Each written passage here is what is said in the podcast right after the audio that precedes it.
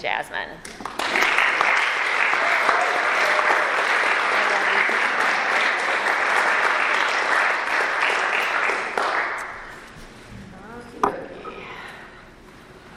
I'm gonna take my mask off because I'm six feet away from everybody up here.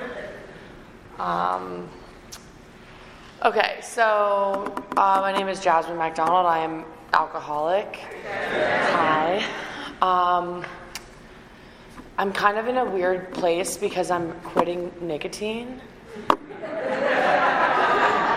I'm on like day 10, in the, the cusp, the day 11, 10, 11 day cusp. So I'm feeling gross.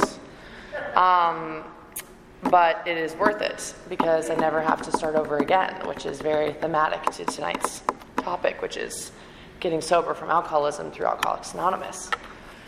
Um, so if I'm like kind of off the cuff or feel weird or cry, welcome.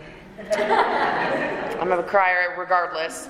Um, and I think I think I've always been a crier, but it was a mo- poor me crying. Not as much of a joyful cry or like a, a song hits you and it's so beautiful or like, look what God did for us cry. Gratitude tears. In Catholicism, you'd call it tears of the Holy Spirit. That is the, that is the type of crying I experience now um, in the freedom that is my day to day life due to working the steps in Alcoholics Anonymous. Um, I'm very grateful. My sobriety date is March 22nd, 2016. I keep saying 15 lately, which is a lie. And it's not meant to be a lie. I don't know why. I'm just like, yeah. It's five, five years, working on year six. And that is, that in itself, I think that in itself is miraculous I lose sight at this point in my sobriety of the miracles that are daily, uh, daily happenings. Every breath I take is a miracle. Every smile, every genuine hope for someone else's well-being is miraculous. My like doing something that's actually best for me versus a chaotic thing in my life. Like restraint of pen and tongue, not popping off on somebody in layman's terms, these are all things that are miracles within themselves. Um, but how I started here was um, I was extremely, my alcoholism was pretty much immediate. I, my manipulation was very immediate. Um, I am a pre, very, I'm to come by it honestly. Uh, although, you know, I definitely took it to 11, as they say, out of 10 um, when it comes to my alcohol, alcoholism in general. Um, so, my first drink, which I'd forgotten this actually, was on a cruise ship when I was like 15, and I grew up pr- privileged, and my, we never wanted for anything, and was extremely blessed, you know, with a nuclear family unit, and financially blessed, and ad infinitum there. Um, so, alcoholism is not, a res- is not a respecter of persons, classism, your race, your creed, etc. Big or big trauma, little trauma, capital T, little t, doesn't matter. It'll take your ass out if it wants to. Um, excuse my language, we're in a church. Um, not meant to, sorry. So my first drink was in on a cruise ship. My parents, I had like decided to walk around in the cruise ship by myself, and my parents were drinkers, and they were they're partiers for sure, but like the classy type. And there's lots of wine and parties around, but you know we all went to school and work, and we lived in a nice house, and never crossed my mind. I mean, just culturally, I was surrounded by all of my friends' parents. You know, it was just is what it is. Um, and it would be weird if they didn't, frankly. Like I was just so used to that. People that didn't drink, like I had neighbors across the street that were like super t- tight, like straight laced and like really uh, keeping it general, just not drinkers. And they sketched me out, like they were like freaked me out that they were all like very like you know, wouldn't let us around their kids and stuff, you know. So I was like, oh, all right. Um, so I was around it, and my parents would have parties, and I would sit on my stairwell and listen like a little kid, just listening and being like, wow, that sounds so fun, sounds so cool. After a while, I would co- go downstairs and like party with them, like party with my mom and her friends, but not drink with them. Like that was strictly forbidden. No drinking underage in the house at all. But it was like I was a little kid, like loving the music and the dancing and just the, you know, the clanking of the glasses, as Bill talks about. You know, just that. Um, the romanticism of that. I was really into that. And so when I was on this cruise ship, I kind of just sauntered into a bar, never drank a day in my life sat on the bar, knew I was like, oh, international waters, they can't make, they can't card me or anything. And she was like, what would you like to drink? And I was like, a mint julep. She was like, okay. Just like, so confident, you know? And I had one and maybe two, I don't remember, and I just felt like warm and fuzzy and happy and cuter and just better overall than you and me from previous, you know, just overall better. And I I love that. And I didn't keep drinking and get hammered because I was afraid of my parents. And I'm glad that's the case because that stopped me from going down, you know, we stopped in time sort of thing on many different things that I'm grateful I didn't. Um, I had that, that healthy fear of authority um, that has served me and does serve me and serves me in sponsorship and serves me in doing the right thing now. Um, it could get into like you know don't get mad at me trying perfectionism stuff like it could go all the way left. That said it does you know there's a certain just you know sit, do what you say you're going to do sort of those principles of integrity that i was i fell off from definitely when i was drinking but i do care about what my sponsor says. I do care about you know not disappointing her and um, my boss etc so like that definitely comes from Catholic school, strict, somewhat strict upbringing, and everything like that. Um, but I didn't want to get in trouble, which is a lot of why I didn't party like I wanted to as a teenager because I didn't want to get in trouble. Um, in high school, I partied barely, but intensely, like short, but with a quickness, but very focused. Um, my, I went from Catholic school to, pri- to public school, and my um, these girls that kind of took me under their wing, and one of the moms of the girls was a exotic dancer, and she brought things home at 3 a.m. that I had no idea what they were, and it just was a different, whole different, the building, the people, what they were wearing, how they were talking, like just culture shock for sure. Um, but what I noticed in hindsight after getting sober is I my desire to check out from reality. Like it didn't matter what you were offering me or how much of it or what cost or what it was called or any of it. I just was like, yes, yes, yes, yes. Take me out of whatever we're experiencing here um, on Earth. And so that's something in hindsight that's like, so that is alcoholism, right? Like that is a spiritual malady that God's world is not enough for me. I am not ex- I do not accept it the way it is. I am suffering. You know, change me, change me, change my surroundings. Um, so that was a very thematic throughout even my adolescence. Um, then I got in trouble for sneaking out, and we I was like grounded for like a couple days, and I had to clean the house or whatever, and I was like, man, this ain't worth it. Like, this ain't worth it. So then I just tightened up for a few years, honestly. But it's like I planned it all out. I was like, I'm going to go to East Carolina. I do like theater. I do.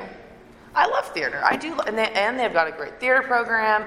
I didn't even know what all my motivations were at the same time, but college was, I knew college, regardless of what I did or where I went, is when I was finally going to let her rip, as they say. And I absolutely did. Um, went to East Carolina. If y'all are from here, you know. Need I say? Don't have to say anything else on that front. Ross is like shaking his head yes. Um, I joined a sorority. Told my parents it was a marketing thing, a networking lie. Y'all, it's great. And my sweet Canadian parents are like, okay. My mom's here tonight, so there you go, mom. Um, and I partied like an absolute rock star. Like I went all all in, all out. Was smart enough to make it to class and do my work and graduate on time, and I did make okay grades. But that was because of fear of my parents, not because I wanted to do well. Like self centered fear constantly is absolute thematic in my life for sure. And so um, I became like the go to person for a lot of stuff in Greenville. Um, I definitely was a arbitrator of the party. Um, people knew that if I was around, it was going to get crazy. And they didn't call me unless they wanted to party like that. Like, so my cousins or my sister, if they wa- really wanted to let it out that night, like, they would hit me up.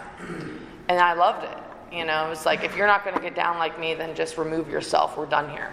Like, that's seriously how I feel and felt. Like, from my chest, I felt that and still do to an extent. Um, so, went to college, you know, what happens in college? You get a boyfriend, you get drunk, yada yada. Not that important. Life goes on. I graduated. Um. By the skin of my teeth. The grades were there, but it was like a struggle. I had to make up for years of partying. My senior year, I had to wake up at 7:30 a.m. every single day and do schoolwork until almost 8 p.m. every night and write like 30-page theses, backtrack, do all this, take gym class I never took, like just get it together quick. Um, and then I, I went to Los Angeles because I want to take a step back. God has had a hand in everything that I see now. And in my alcoholism, and even before, God hated me, God abandoned me, God did not do for me what He's done for you. You know, ad infinitum, the morass of self pity that came along with me and God's relationship, that was all one sided. Him saving me from dying multiple times and me blaming Him for everything um, that I created.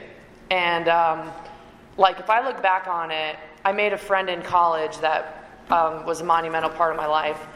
Um, and I love him dearly, and he'll come up later on in the story. But um, that's important to take from the college thing. My the progressiveness of alcoholism, I couldn't smell it at first. I thought I was allergic to alcohol at first. I said it, come to find out I am, but you know, I hated wine, I hated this, I hated that. You know, as long I wanted to get to where you were from an intoxicated level, but I did not want to drink the alcohol because I didn't like the way it made me feel physically. You know what I'm saying? You know what I'm saying? My brain loved it. I did not like the way it sat in my stomach and the way it, you know, I thought it tasted disgusting, etc. So I would adjust things to make it so I could be on your level until I found alcohol mixtures that I would like, like pink lemonade vodka and Sprite plus sugar rim and all this other nasty, disgusting.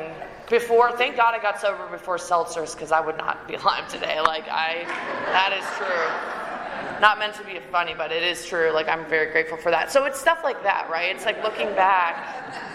It's looking back and seeing like God had a hand in that. God had a hand in that. Oh, wow. Oh, wow. And my, what I'm trying to do now is apply that trust to the future I can look hindsight's 2020, but I can see where it was all planned out to some extent, you know, and I feel like my angels are like adjusting to my bad decision making and trying to like play catch up a lot of times, especially my drinking. But there was a time in college where I was completely blackout. So at the end of my college, nearing the end of college, I was an everyday drinker, blackout drinker, you know, from the one mint julep a couple years before. I'm 19 at this point, so about four years later, two of those years I wasn't even drinking. The end of my college days, I'm wasted every day, etc. Every day, and I, I'm driving down. If you know Greenville, where Fifth Street becomes 10th Street, and I'm in a Jeep Cherokee, and I fall asleep at the wheel, and I get called. I, I wake up to blue lights behind me, and the cop come, and I'm like wristbands both arms, not 21. How am I going to get out of this one?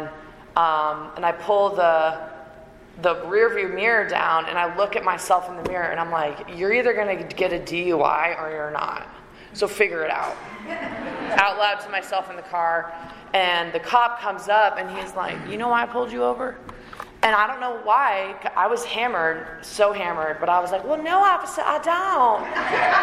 and I had like this Blanche Dubois voice on, Dolly Parton esque voice on, and he just bought it. Like, I'm Canadian. Like, no. Um, you know, and I was like, I told him the, I'm just so tired. I got, I was cleaning up the bar and I got to go home and really laid it on thick. And he was like, all right he gave me a ticket for speeding and swerving, and I was like, how did this happen? But in hindsight, and I got out of it, thank God, and then just drove away. And like in hindsight, and I and I bragged about that.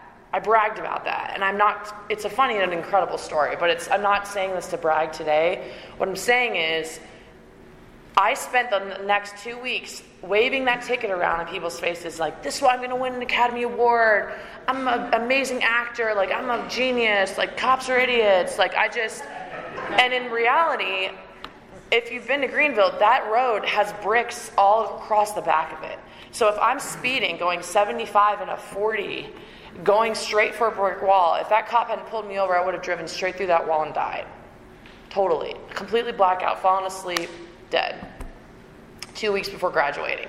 So, like, that's the truth. Like, yeah, we had fun. T- I had fun times drinking, but at the end of the day, if I kept drinking the way I was going to get, I was to drink, and if I drink again, I will not make it. I will die, because that is how I drink, and I need to remember that, and that's why you know that first step's so important. Um, went to Los Angeles, did the same thing, party, party, you know, fell into the party scene there and again, like a movie, my roommate was my boss because I couldn't find a spot, totally irrelevant, but she partied like me, like hardcore, hardcore, like a little harder. So I was able to like, like she told me she was going to this Electric Daisy Carnival, which if you know, it's just like a rave, hardcore rave. And it, she told me that when I was in another room, and I was like, because she, I knew that she, she's still my boss at the time, kind of until we started raging together. So the point is, is like, I like was just I knew that it was going to go off, and so that's what happened, and it just progressed and progressed and pro- progressed, and then I was drinking, and I didn't want to be alive anymore, and I was 22, and I didn't want to be here, and when the birds started chirping, I was so depressed, and again, it was all God's fault. Um,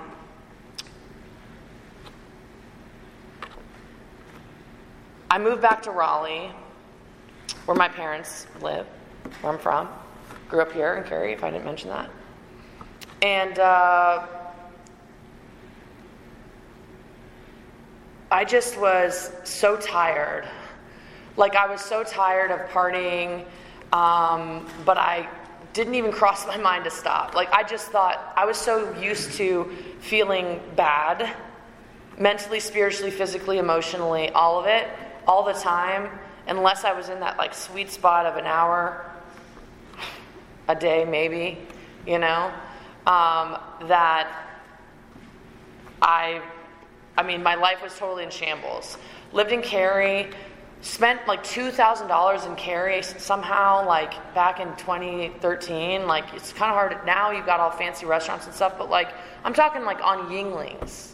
I'm talking like on like a burger every once in a while. Like, I just was partying, was hardly ever home, do anything to get what I needed, um, depressed, mad at my boss, mad at this, that, and the other thing, um, and really depressed because I lost a friend to alcoholism and I, he got hit by a car.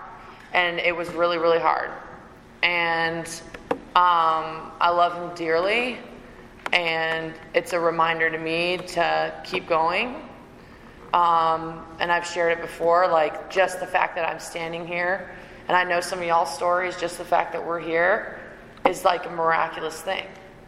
Um, and I feel like sometimes I lose sight of that when someone's rude to me, or someone doesn't respond to a text, or like my boss doesn't do what I ask him to do, or any little minutia. The person in front of me is an idiot driver, or like, you know, ad infinitum again, things that can go awry that I immediately gut reaction without the steps of Alcoholics Anonymous without praying in the morning, without meditation, without being honest with a sponsor who I trust, who I know loves me, who I know is also seeking, who I see through her actions, she is principled, she guides me, you know, I will p- always pick the riskiest, most chaotic thing. And I'll pick it just because. Um, and that's a battle even now in sobriety. Like, my life is does resemble that of a normal person, um, which is a far cry from what it once was. So when I moved back from LA, lived in Raleigh, my standards were plummeting and my drinking was exponentially getting higher. So at first I wanted, you know, I didn't have any direction, but I wanted to have a job, you know, and be financially free. And what does that look like? I have no idea. But I knew it wasn't bartending three nights a week in different places and doing crazy stuff all the time. Like bartending three nights a week, working at a restaurant, you know, it's hard. You know, it's funny. The easier, softer way is to do the work in Alcoholics Anonymous for a drunk like me. The harder way for a drunk like me is to fight it, keep drinking, trying to do some controlled drinking, trying to do all that stuff, and staying up till 4 o'clock in the morning, waking up at 10 o'clock in the morning, and your clothes aren't dry or clean, and you don't have a laundry machine, and you don't have any food in the fridge, and you're messy and tired and depressed and just sick. And I didn't know it all came from spiritual sickness and a lack of self worth until it came to Alcoholics Anonymous. Um, but living like that today is harder for me to even wrap my mind around it.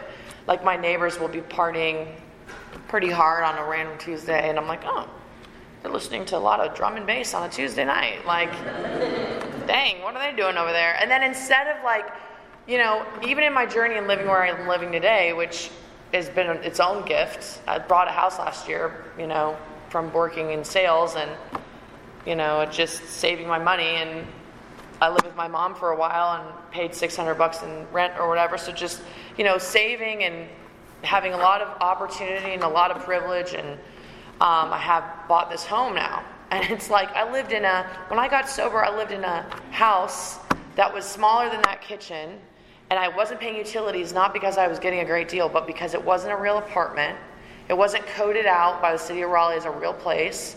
It was a not a great place. And um, I moved in next to the bar which I worked because I wrecked a car and spent all my insurance money on LITs and $5,000.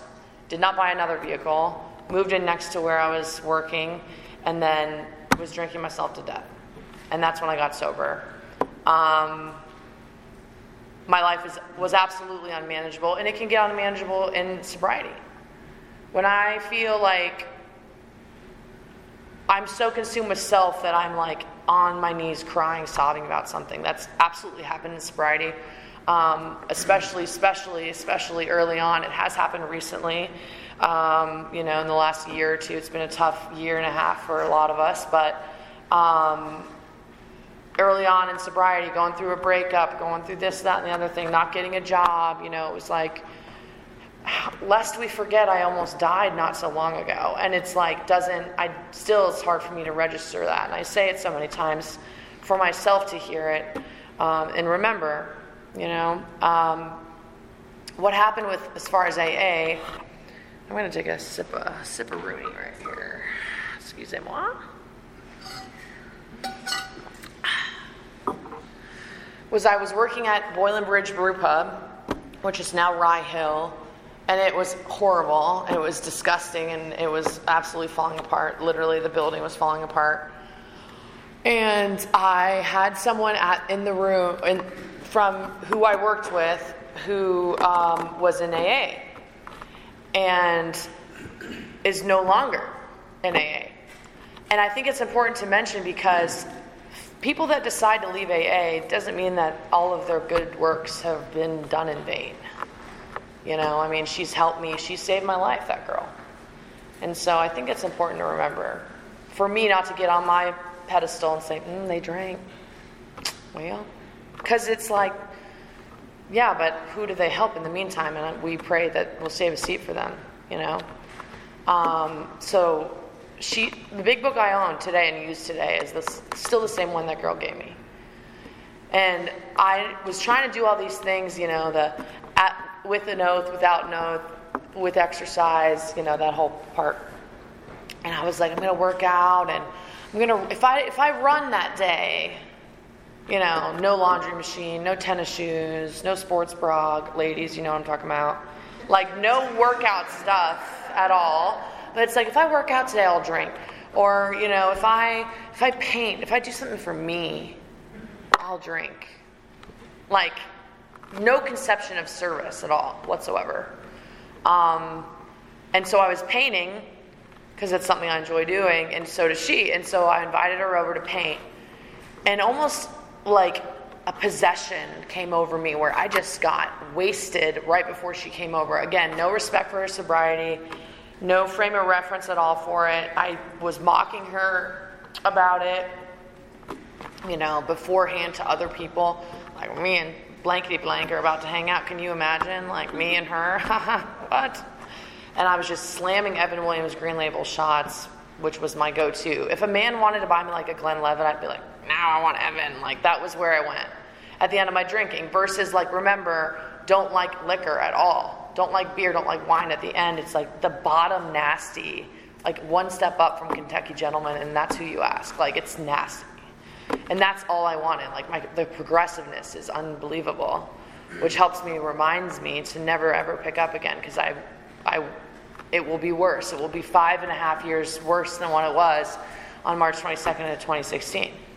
So why, why, why would I risk that? You know, um, and for what? There's nothing that I have not.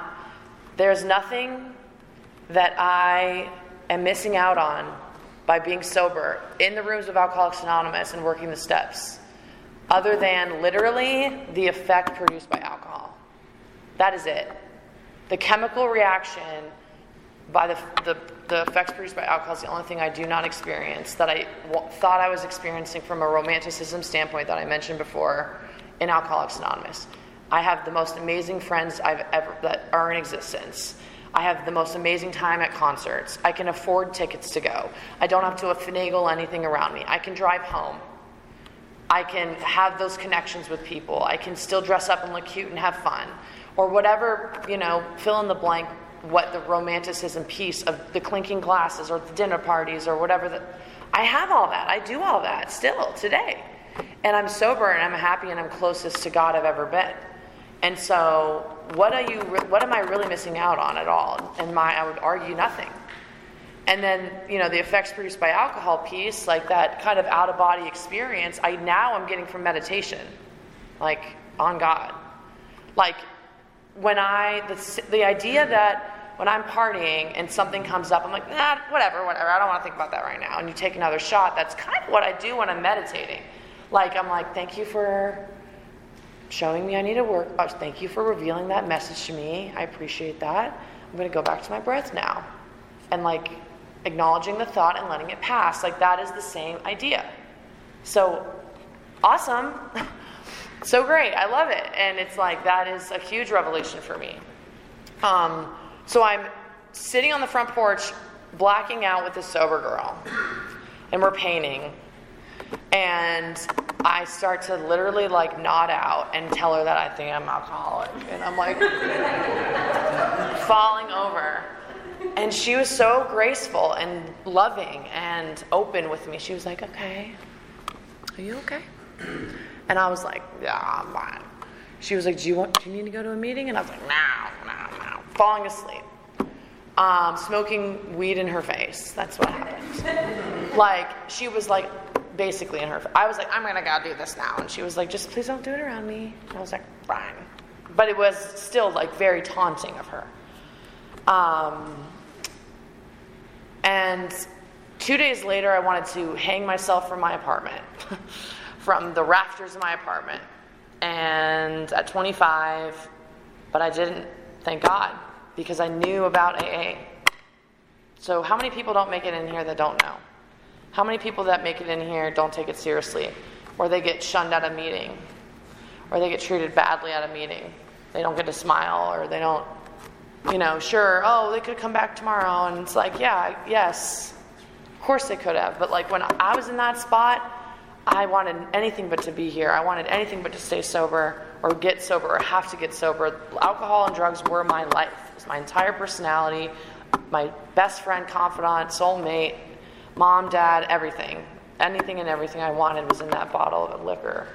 And to be told I cannot do it anymore or I'm gonna die, either by my hand or physically or bi- biologically, jump, head, go in the car wreck that I mentioned before, fall down the stairs, that's happened multiple times. You know, that is, it's earth shattering. And I forget that I'm here for the newcomer. I forget that I'm here to help the new, the newcomer who doesn't want to be here. I didn't want to be here, and I know that I've helped a lot of people in AA. I'm sure the, the folks that have helped me have didn't want to be here at first. Um, and two days later, what happened was, I thought, is my weight gonna?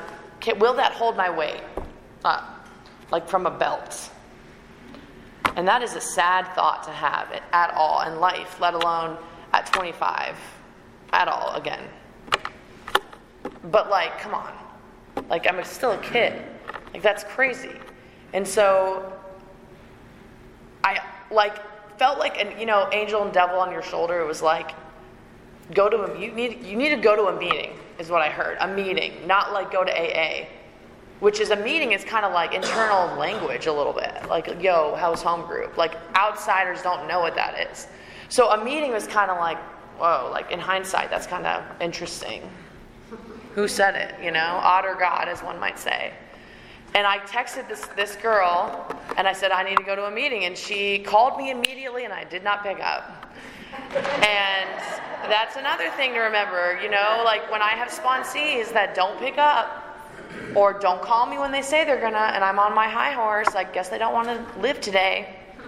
And it's like, okay, maybe they're just scared and maybe they're struggling and they don't want this to be the reality. And hopefully, it like lands with them enough, just enough to get their bearings, to start seeing the fruits of their labor, to live a different way of life and, you know, contribute to God's world. Like that's is the goal. You know, and it's easy, easier said than done.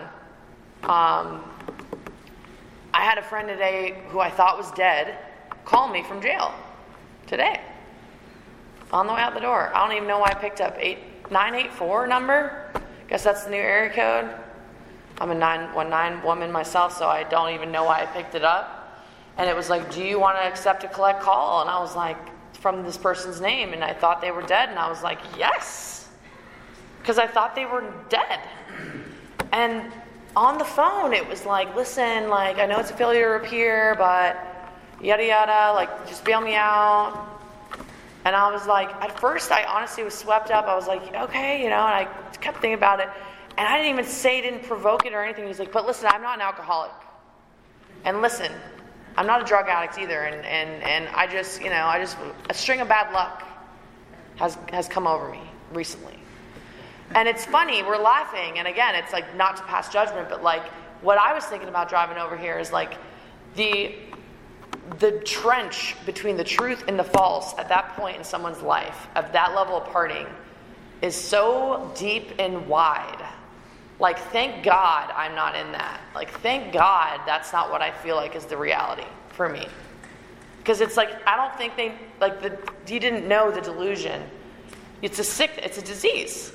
And so it's like, I'm, the, by the grace of God, there go I. Like, there go us. Like, thank God and it's something that I, it's like very, very eye opening, and it's very humbling that there I am not better than that man.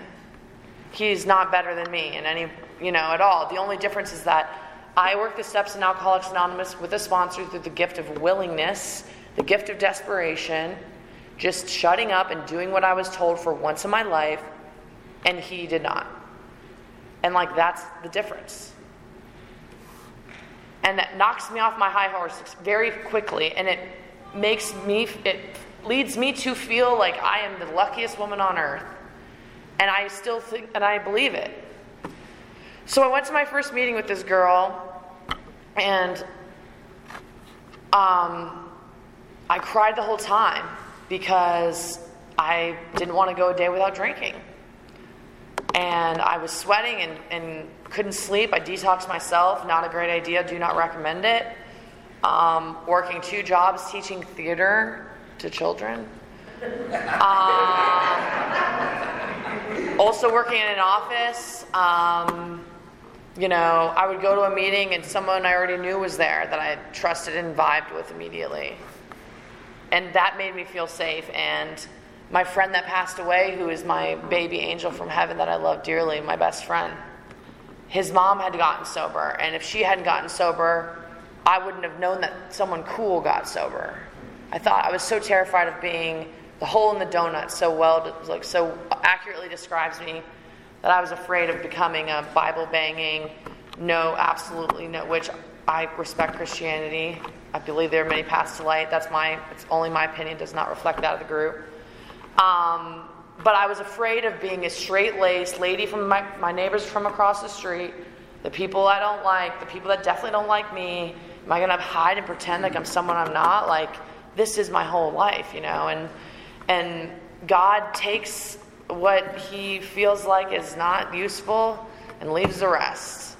Um, and you know, that's been it's been a really eye-opening experience. Um, I just got a sponsor as I was detoxing and sweating and crying in meetings, and um, a gentleman told me, "Thank you for keeping me sober today," which I had no idea what that meant. And then I drank like nine days later, and then I smoked weed, and I bring it up because it's, it's well, it's part of my story, but that's not why I bring it up because it. If I do that, I cannot say I, it's not sobriety A, and I can't not drink, and I can't go and do other stuff, and I am completely cut off from any hope for the future. So at that point in my journey, which my brain is still soaked in liquor, etc., like, it's no, no, no, no. Can't play with any of it. Like, no. Um, so that was a massive lesson to learn, I feel like. Um, but yeah, I mean, I just started praying on my knees in the morning to, to God. I didn't know really what that looked like. God of my childhood, God of AA, the person that said, Thank you for keeping me sober today, which rocked my world. You know, the fact that anyone would even care that I stayed sober a day was miraculous in itself as well. So I worked the steps of AA. I know I've kind of told you lots of stuff on my story throughout um, this talk tonight, but um, it works, it really does. I've gone through some really painful times. I've decided to take do it my way for months at a time, which I do not recommend. Um, I went to like 120 meetings in the first 90 days, like the drunk I am. I'll go all the way up no matter what it is. So, and thank God for that. Thank God for that. Um, thank God for the friends that gave me their cars to use. Thank God for getting laid off. And at that point, I started to feel the fruits of the Spirit in AA. So I was like, I could just sleep and do nothing, or I could go to three meetings a day. And at that point, I'm like, give me that serenity. I need it. Um, and that's what I did. So, you know, today my life looks very different than what it did. Um, I hope to, to be a beacon of light and hope to the alcoholic that can't stop drinking. Because if I can't stop drinking, then anybody can stop drinking. Um, I think that's, I'm kind of wrapping a little right, or it's, I'm done, y'all.